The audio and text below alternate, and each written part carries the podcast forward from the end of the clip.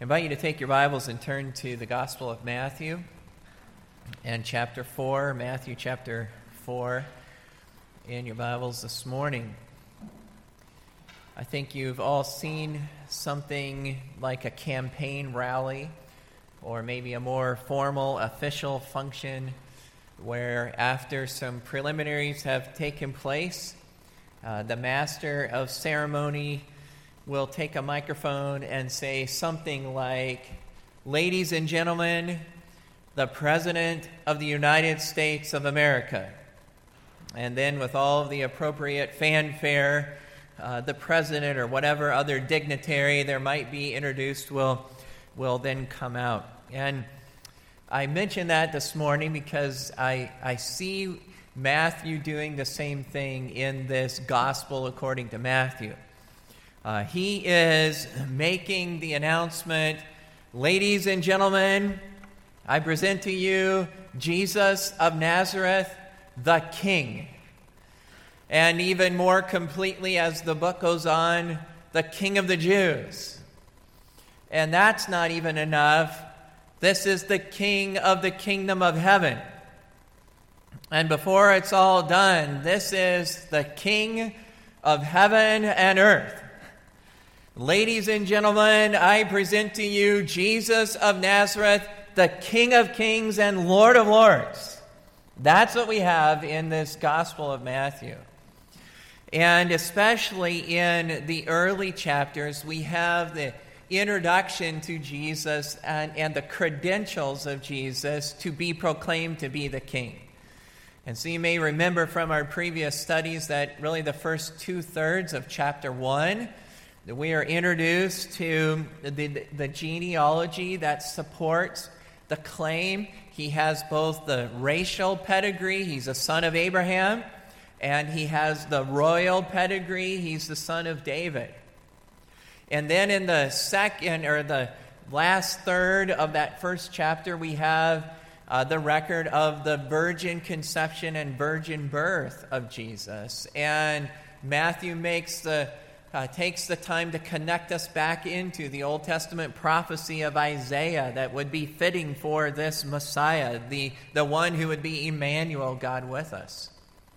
In chapter 2, he highlights the geographical locations associated with his birth and his childhood. And he points again to each of them having their roots in Old Testament scripture concerning the Messianic king. In chapter 3, he reports on the ministry of the forerunner of the Messiah, John the Baptist. And again, he makes connections to the Old Testament prophecy and this, again, messianic king. And right at the end of chapter 3, we have the baptism of Jesus, which, as we work through that, we noted was something like his inauguration, uh, the commissioning of, of his public ministry. And that was an event, remember, where the Holy Spirit descended on him in the form of a dove, and the Father from heaven said, This is my beloved Son in whom I'm well pleased. And all of these reports are again designed to highlight the credentials of Jesus to be the long foretold and long awaited King. And when we come into chapter 4, which we had just entered into before an extended break, we observe a period of intense testing as he was in really kind of face to face combat with the devil himself. He has all of these other credentials, but now we get to see his impeccable character on the top of all of those other credentials and impeccable character in the most trying circumstances. I mean, we can go back to Genesis and be reminded that Adam and Eve were in a perfect setting with all kinds of advantages. But when the devil approached them personally, they fell in dramatic fashion.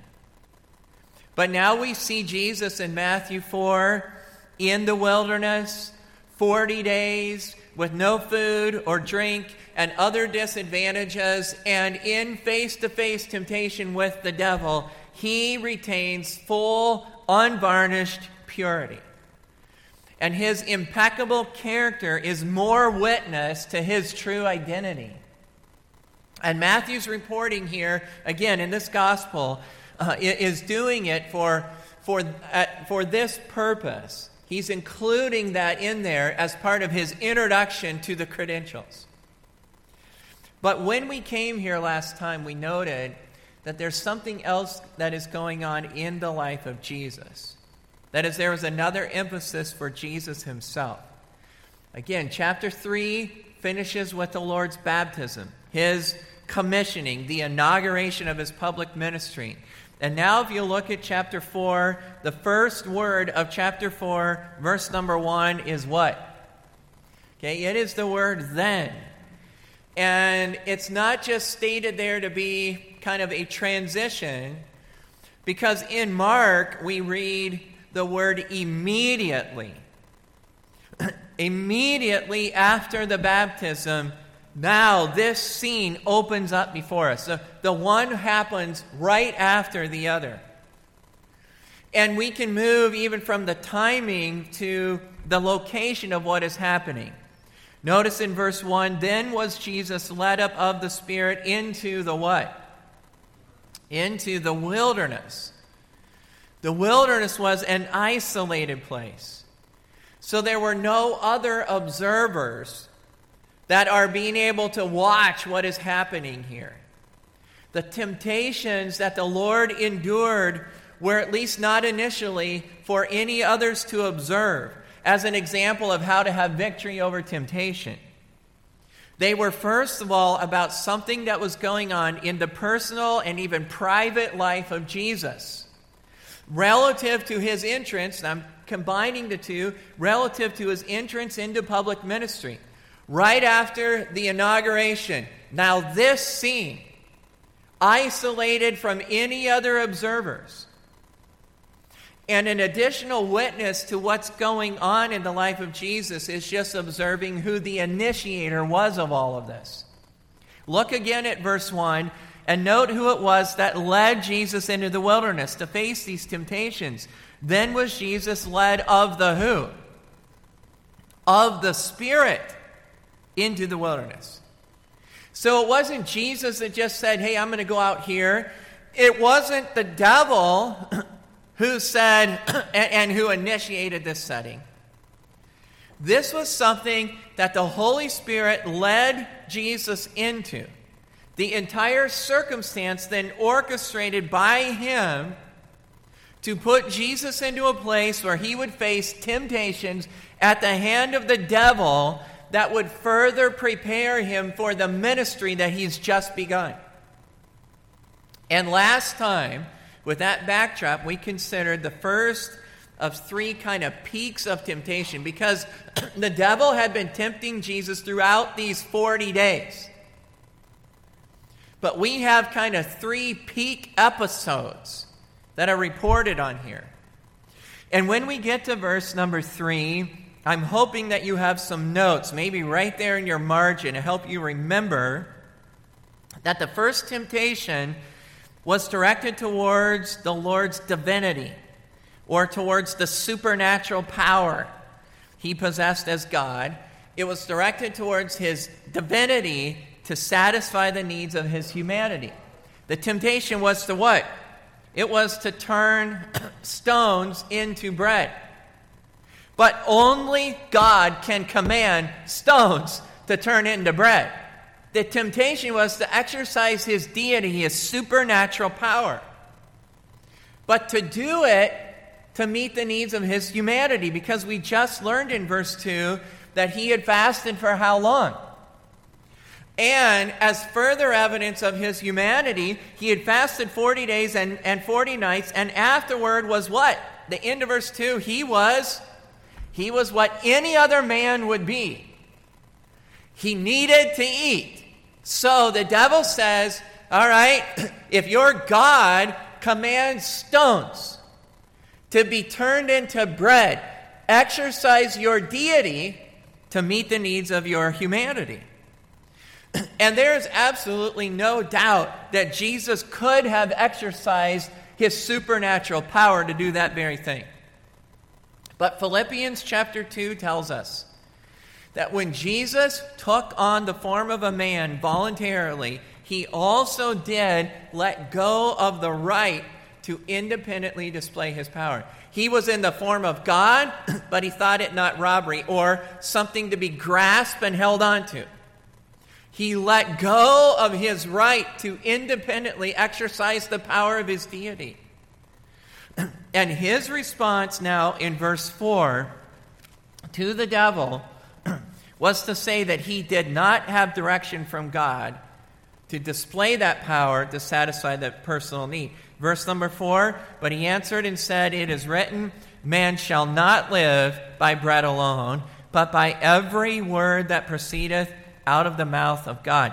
What he's saying to you is, I don't have a word from my Father that this is the way he wants me to exercise my deity.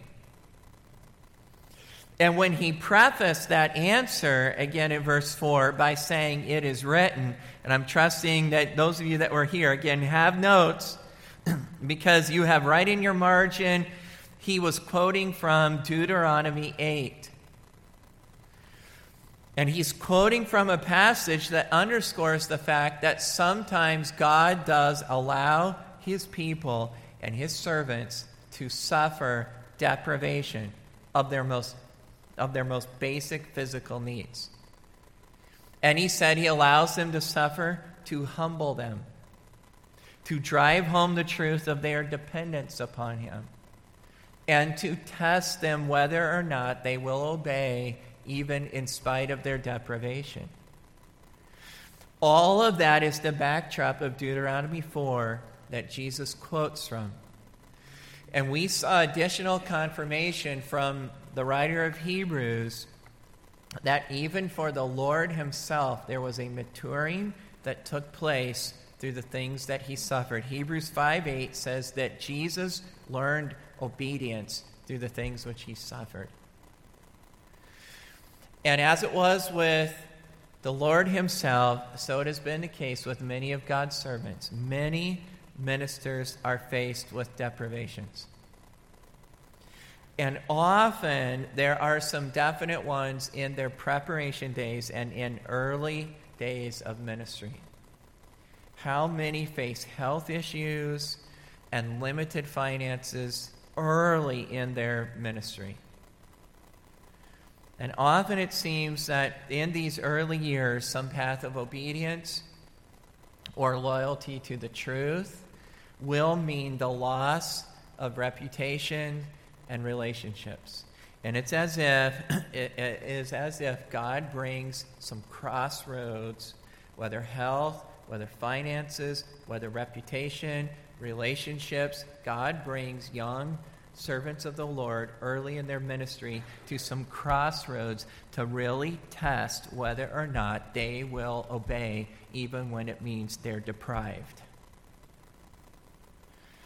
And it certainly is not a one time matter for God's servants, but it is something that is a learning experience, and it was for the Lord early in his ministry. And he wins, if you will. He wins this battle by getting the scripture out there, by saying, It is written. And he gets the scripture between himself and the devil's temptation. And we've taken some time to review because it's been a while since we were here. But we've also taken the time to review because the devil's going to seize on the Lord's answer. And in an amazing turn of events, the devil is now going to use the scripture as the foundation for the second stage of temptation. Jesus said, Jesus said, It is written, and his answer was to say, Man shall not live by bread alone, but by every word. It is written, and I am in total dependence upon the very words of God. And with that, look at again verse 5, Matthew chapter 4 and verse 5. Then, so right after that, the devil takes him up into the holy city and setteth him on a pinnacle of the temple and saith unto him, If thou be the Son of God, cast thyself down, For it is written, He shall give his angels charge concerning thee, and in their hands they shall bear thee up, lest at any time thou dash thy foot against a stone. And I think you're following with enough, you know, uh, attentiveness to know Jesus is the one who said it is written in verse 4. But now in verse 6, it is the devil that says it is written. Jesus answered with the scripture. Now the devil turns around and uses the scripture to actually do the tempting. And this is part of what takes this second stage of, of temptation to a new level. There is a particular challenge here to the reasoning of the mind. What is happening is the devil is actually going to use the scripture against the what? He's going to pit the scripture against the scripture. And now there's a real challenge to the mind. Not just to the physical need to have bread, but now the challenge is to the mind. And before we get right to the heart of it, we should catch a couple details. In, in verse 5, they went up to what city? We have here the holy city, and that can only be one city. That's what? That's Jerusalem. And in addition to that, they go up to the pinnacle of the temple. And that is talking about a corner of the temple compound that actually jutted out over the Kidron Valley.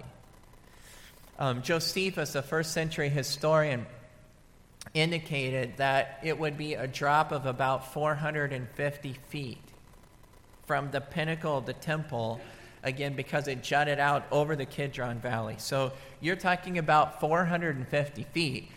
um, to, to fall off or to jump off of that would be what? It, it would be certain death. And from here, the devil refers again in verse 6 to that pronouncement. Notice, and saith unto him in verse 6, If thou be the Son of God. Who had just said that? Remember back in chapter 3 at the baptism, the Spirit descends, and the Father says, What? This is my beloved Son. So when he says, if you're the Son of God, remember the sense of that is, okay, let's say, since you are the Son of God. I mean, isn't that the voice? Isn't that what we heard? All right?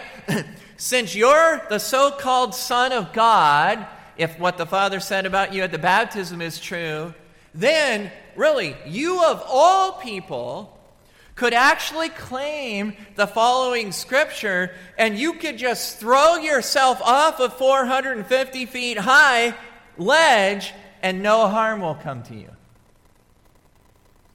And now we have to explore what is in what, what is the appeal of this temptation what is the devil really getting at with the lord and and i'm going to admit that for many years i thought that the force of the temptation was basically just to say, you know, prove your position. He said you're the Son of God. All right, prove it.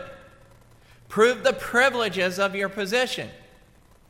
And that the Lord's response, because what does he say in verse 7? Jesus said unto him, It is written, Thou shalt not tempt the Lord thy God. I, I kind of took that as the Lord's response, basically in, in some respects, kind of being an admission that I don't really have another answer. But I know this devil, you should not be tempting me. And because it came from you, then I'm not going to do it because you're always bad. Okay? Prove your privilege and position. No, I don't have another answer, but you're the one who told me, so I'm not doing anything you tell me. That's basically the way I took this. about 10 years into ministry, I had invited a friend to come and preach to our church on the life of Christ and in a conference, and he preached on this text. And when he did, I realized I've been missing something big time. And I thought I was kind of getting it, but still was lacking some focus. And so this morning, I want to try to help bring focus. What is the precise nature of this temptation? The first temptation, I'm, I'm circling back again because I think they're tied together. The first temptation was to appeal to take the situation into your own hands, act independently of God. Okay? Use your deity to satisfy the needs of, you, of your humanity. The second temptation, brethren, I believe, is just the opposite. The first one, take it into your own hands. The second one is to prove your dependence on God. I mean, you just said you're not going to take it into your own hands because you don't have a word from God on it, all right? Now, in this one, he says, well, then show it. Prove your dependence upon God, but do it in what? Do it in an extreme fashion. he had responded, I'm entirely dependent on every utterance of, of, the Lord. And now the devil is saying, All right, well, then if you are truly living by faith, then throw yourself entirely into the hands of God and do what will kill you if he doesn't intervene. And what, again, adds strength to this suggestion of the devil is that he actually uses the scripture to support, support the appeal. Go back to Psalm 91. If you don't have it in your margin, you definitely want to write Psalm 91 here. That's the devil said, It is written, He shall give His angels charge over you. If you don't have it, write Psalm 91 because that's where the devil says. That, that, that's where the psalm says it. Now go to Psalm 91. And I'm going to have us go back to right at the start of the psalm so we, we pick up a little of the feel. I don't know if you have a Bible that has some notes. They, they're in there from your Bible publisher, just kind of giving you an idea of what's in that column. And I have at the top of my column of Psalm 91 the security of the godly. Now that's the theme of Psalm 91 is security. Look at verse 1. He that dwelleth in the secret place of the Most High shall abide under the shadow of the Almighty. I will say of the Lord, He is my refuge, my fortress, my God. In Him will I trust. I mean, that sounds like I'm secure in the Lord. Um, skip down to chapter or to verse number 9 then we get closer to our text notice the response because because thou hast made the lord which is my refuge even the most high thy habitation there shall no evil befall thee neither shall any plague come nigh thy dwelling for he shall give his angels charge over thee to keep thee in all thy ways they shall bear thee up in their hands, lest thou dash thy foot against the stone. That's the passage that the devil just quoted to Jesus. And, and I just want to add a little more color to the context. Look at verse 14.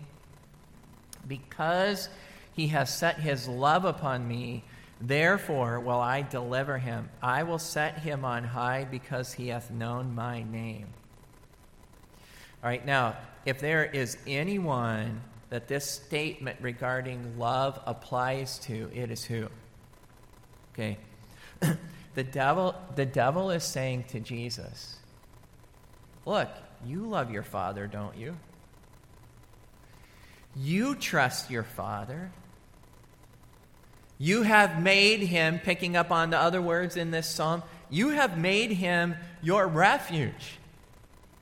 He has declared you to be His unique Son, and He has promised to protect you. So, on the authority of Scripture, I say, go ahead and what? Jump. Right? You love Him, you trust Him, you've made Him your refuge. He's declared you're uniquely His. I say, jump. Now, don't turn back to Matthew now because we have some other scripture to turn to. but again, how does the Lord how does the Lord respond to that appeal? You love him, you've made him your refuge, he loves you, he'll protect you. Jump. And Jesus said to the devil, It is written, don't what? Don't tempt the Lord thy God. Now, how does that answer fit that appeal? All right?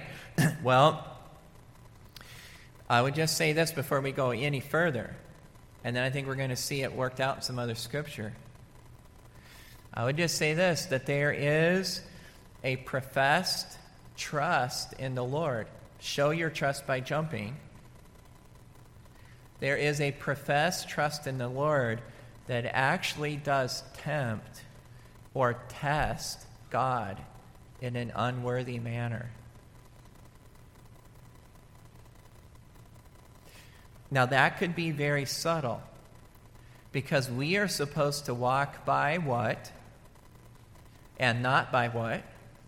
We're supposed to walk by faith and not by sight. But I could do something in the name of trusting. I could do something in the name of walking by faith that is actually entirely inappropriate.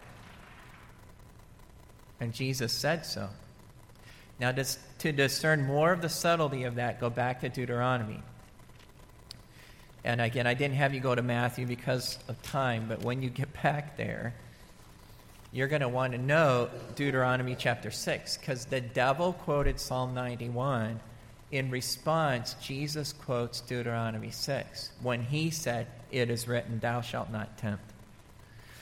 And, and we're just really going to pick up one piece of information here Deuteronomy chapter 6 and verse number 16. And we're going to have to turn again, but we're here because look at Deuteronomy 6 and verse 16. Ye shall not do what? Tempt who? You shall not tempt the Lord your God. And to my knowledge, that's the only place where that direct exhortation is given. That's why all the cross references in Matthew 4 point us to this text as Jesus quoting. Devil, Psalm 91, Jesus, Deuteronomy 6, verse 16. But there's some additional information here. Look at this. Ye shall not tempt the Lord your God as ye tempted him where? In Massah. Okay, now we need to turn to the Massah incident. And that is, do you have a note there? A cross reference? That is Exodus chapter 17. Let's turn to Exodus 17.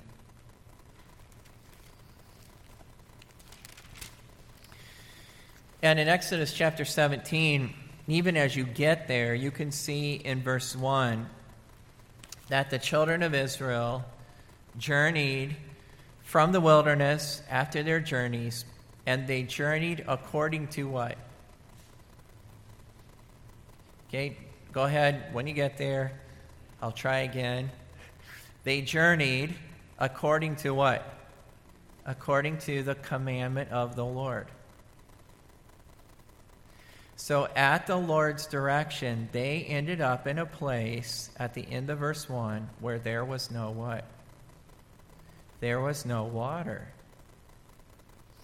And we're here in chapter 17 because of some specific connections but even if you just glance back at chapter 16, just days before this, they were without food. And God fed them with what?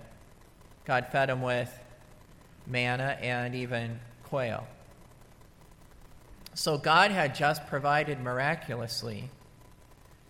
Now, at his direction, they're in another location and they face water, a, a need of water.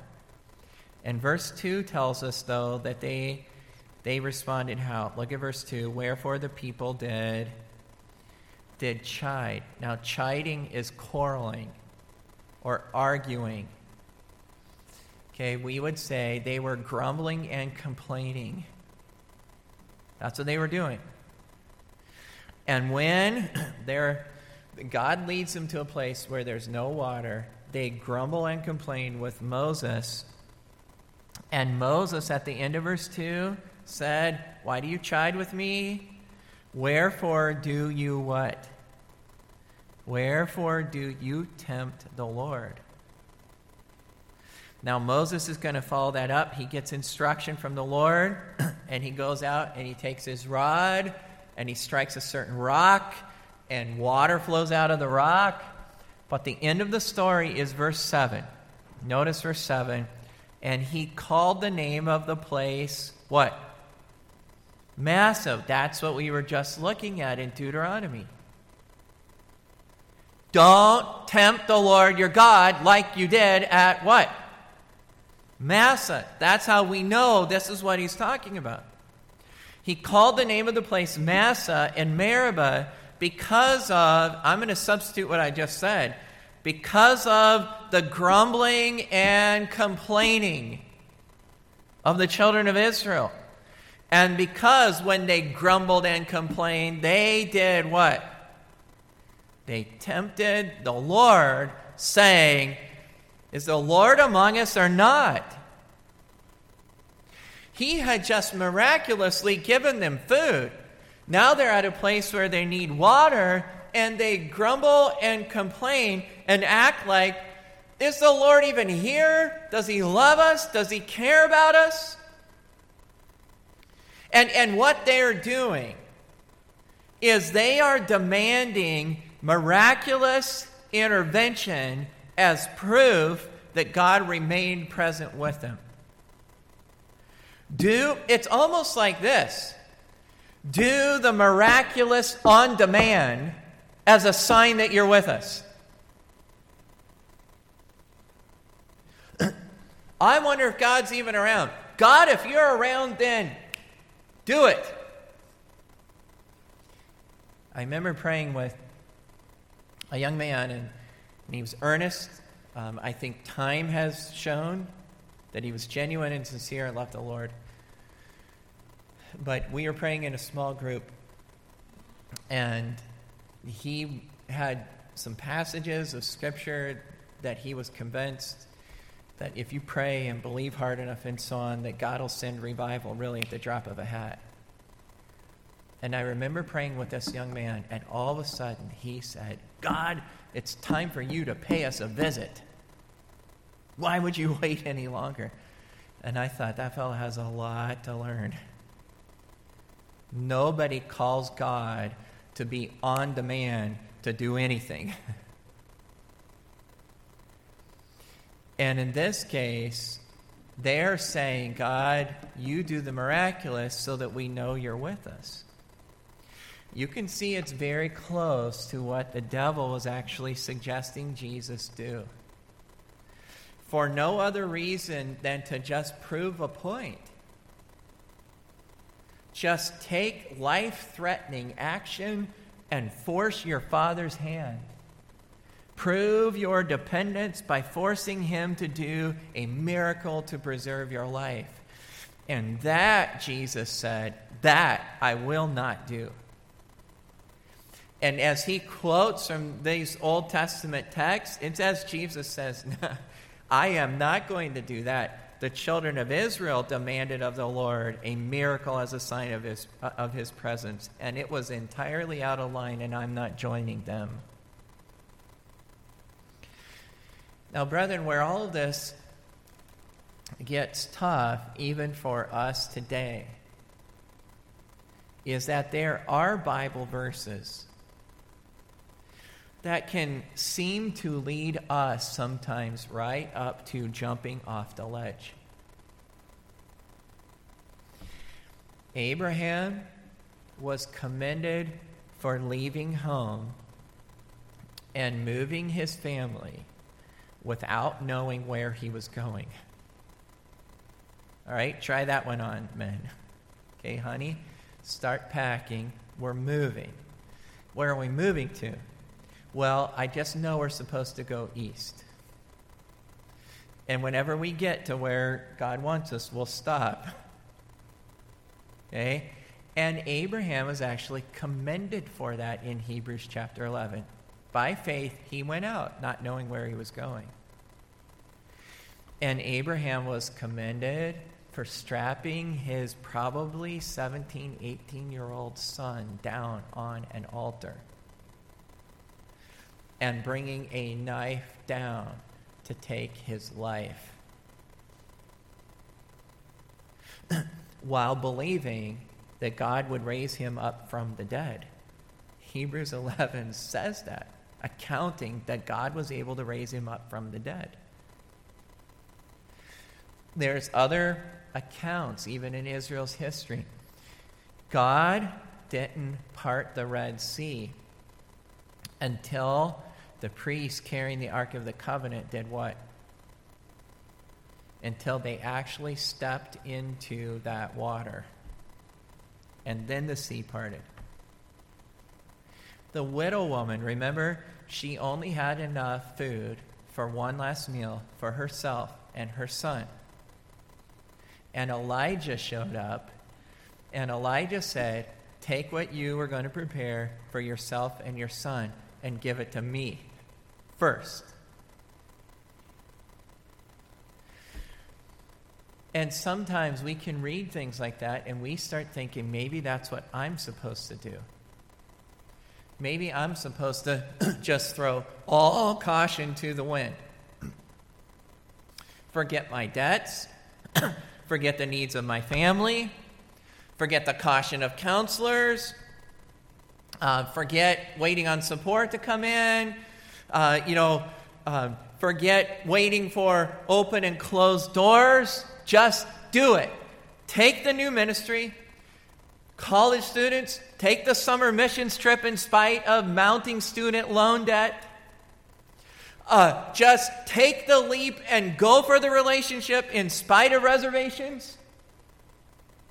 Just quit the job and move on and trust God to do. Stop being so pragmatic. Stop living in fear. Stop looking at the obstacles. Stop worrying about budgets. Just what? Just jump. Take a leap of take a leap of faith. and and there are texts as we've seen that might tend to nurture some of those thoughts. But brethren, there are other texts in scripture that say you better be careful because in the name of faith you could actually be guilty of tempting the Lord through a sensational presumption that is not of him. Hudson Taylor, if you know anything of his missions work personally, and then the founding of the China Inland Mission and all that he required of the missionaries, they, they took multiple steps of faith in regards to missionary work in China. But then over there in China, some of the missionaries, when they would get on board boat to go from one mission station to another, would not put on life preservers, even when they were in some rickety old boats. And they wouldn't put on life preservers in these rickety old boats in troubled waters as, as an act of faith. And Hudson Taylor said, No, that's an act of foolishness. Stupid. Put your life preserver on and trust God to use the life preserver. He gave it to you. Now, brethren, you, you and I might end up facing a situation where the direct, the, the direct command of God leads you to a place where there really is nothing else to do but to watch Him do a miracle. And you may end up in a circumstance where, after really thoroughly ransacking the scripture and getting mature counsel, in order to have a good conscience, you do have to quit a job without knowing where income is going to come.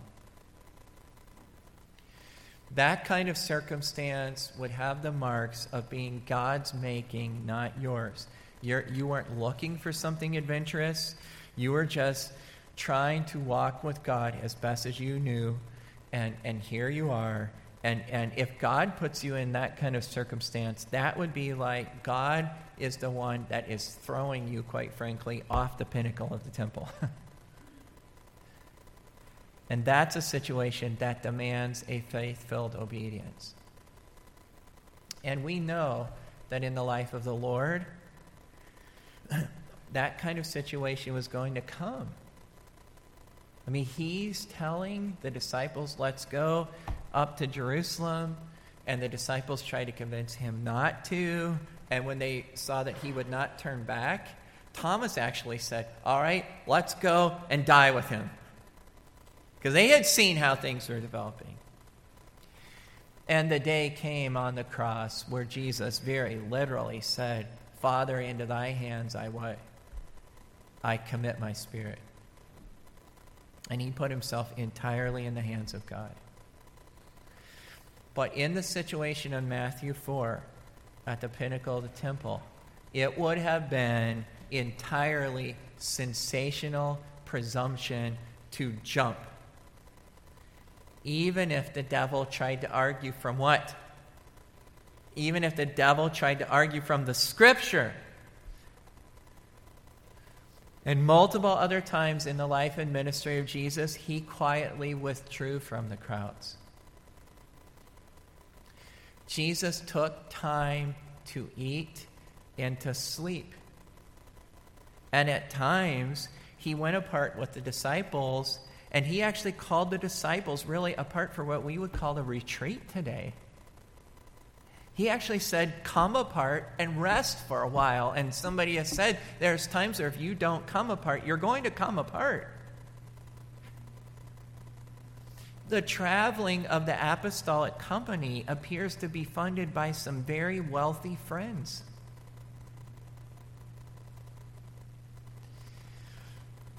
trusting God to meet needs through the normal channels of planning and hard work and normal cautions of budgets and reservations of wise, uh, uh, of wise counselors, all of that is still a matter of trusting God. Let Him show Himself in the strength that He gives for day by day, and some cases even moment by moment, um, pathways of, of faithfulness. I, rem- I can tell you a restaurant I was in where I was communicating to one of my mentors how convinced I was that I should be doing something. And, and I was going to have to do that contrary to several counselors that God had used at other times in my life who were saying, I don't think you should be doing it. I don't think it's wise. And I went into that Perkins restaurant and I tried to convince this other counselor of the scripture that I had that would overrule the cautions of others. and I remember him wisely saying to me, Sometimes God will lead you to that kind of place where, you, you, you know what, where you're going to take a step that you feel like you are all alone in taking.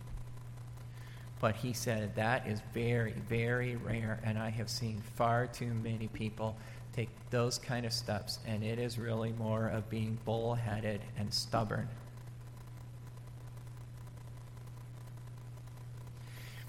And I think you all know what it is to sometimes just, the pressures are what they are where we're at, and sometimes we just want out just some new scene, some new scenery, new rhythm, new everything. I just want out of this. And it's amazing what, in, in those kind of circumstances, it's amazing how many verses of Scripture we can cling to that are encouraging us just get out. And we can call it a step of faith. And, and the passage before us is at least saying this to us don't tempt God by demanding that He rescue you after you have taken a just a precipitous step. Because there are actions people take in the name of faith that really are more like laziness or bullheadedness or just plain escapism and escaping one situation to try another and doing it again and again and again and hoping it doesn't all catch up to us is not faith. It isn't faith. And all of God's people need this kind of admonition. And God's servants, in particular, in leadership roles, need this kind of caution. There has been a lot of folly and poor testimony in the Lord's work that has come from what was done in the name of faith and in the end bore a lot of marks of man's personal agenda and man's personal drive. And I've got to lead whatever I'm a part of into this massive debt because it's part of building my kingdom. And then they're gone and there's a mess left over. Jesus, early in his ministry, said, I'm not going to do that, devil, because I'm going to trust God. The devil came and said, All right, then prove your dependence upon God, but prove it in an extreme fashion. No, you're not going to get me there either. I'm not going to throw myself off and expect God to do something on demand. I'm going to stay here and I'm going to trust God to meet all those needs in God's way. Would you bow your heads and close your eyes? And I don't know what particular ministry the Lord may have for you in terms of what circumstances you may be facing. But I know there's going to be times where where God clearly leads us to have to take a step forward that is trusting Him. And, and sometimes we really struggle with that. And sometimes we so much know our struggle with it that there are other times that God wants us to stay right where we are, trusting Him. And the devil tempts us, now you've got to move.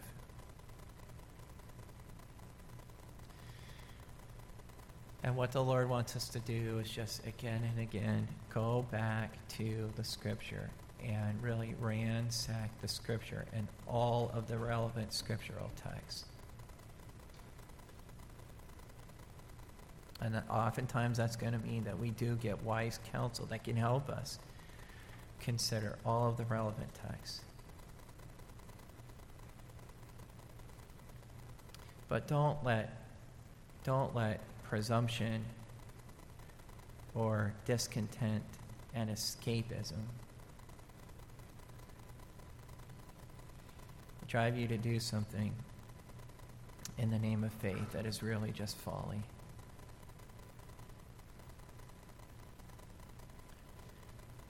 God, I'm going to wait, trust you here. I'm going to work hard. I'm going to plan. And I'm going to stay at it, expecting you to meet the needs right here, right now, until you make something else very clear.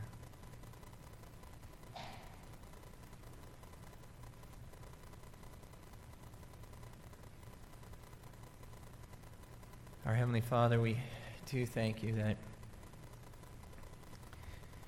you can be trusted. We thank you that you've given us all the light that we need in your word. And we thank you that in time we've actually learned through your word and the, even the check of your spirit within our hearts to come to recognize where we can use the scripture out of its context, out of consideration of other scriptural texts, and, and we can use it to our own harm and to folly. And Lord, we just thank you that in many cases you've, you've not let us get what we thought we ought to do at the moment. And you've checked us. And we just pray that, Lord, you would just continue uh, to minister truth to the minds and hearts of all of us as your people. And continue to challenge us to faith. A faith that'll step when you say go, and a faith that'll stay until you give clear direction in some other path. And Lord, I just know that as we have so many of your people out here. There's so many circumstances that I could not begin to imagine, but you know all of where each one of us are. Some of our families have some unique things. Some of us, even within our family, have some unique thing that we're struggling with. And I just thank you that your Spirit can take your word and minister to your people. And I pray that that would be the case even now as we're humbled before you. Give much grace and strength. In Jesus' name we pray. Amen.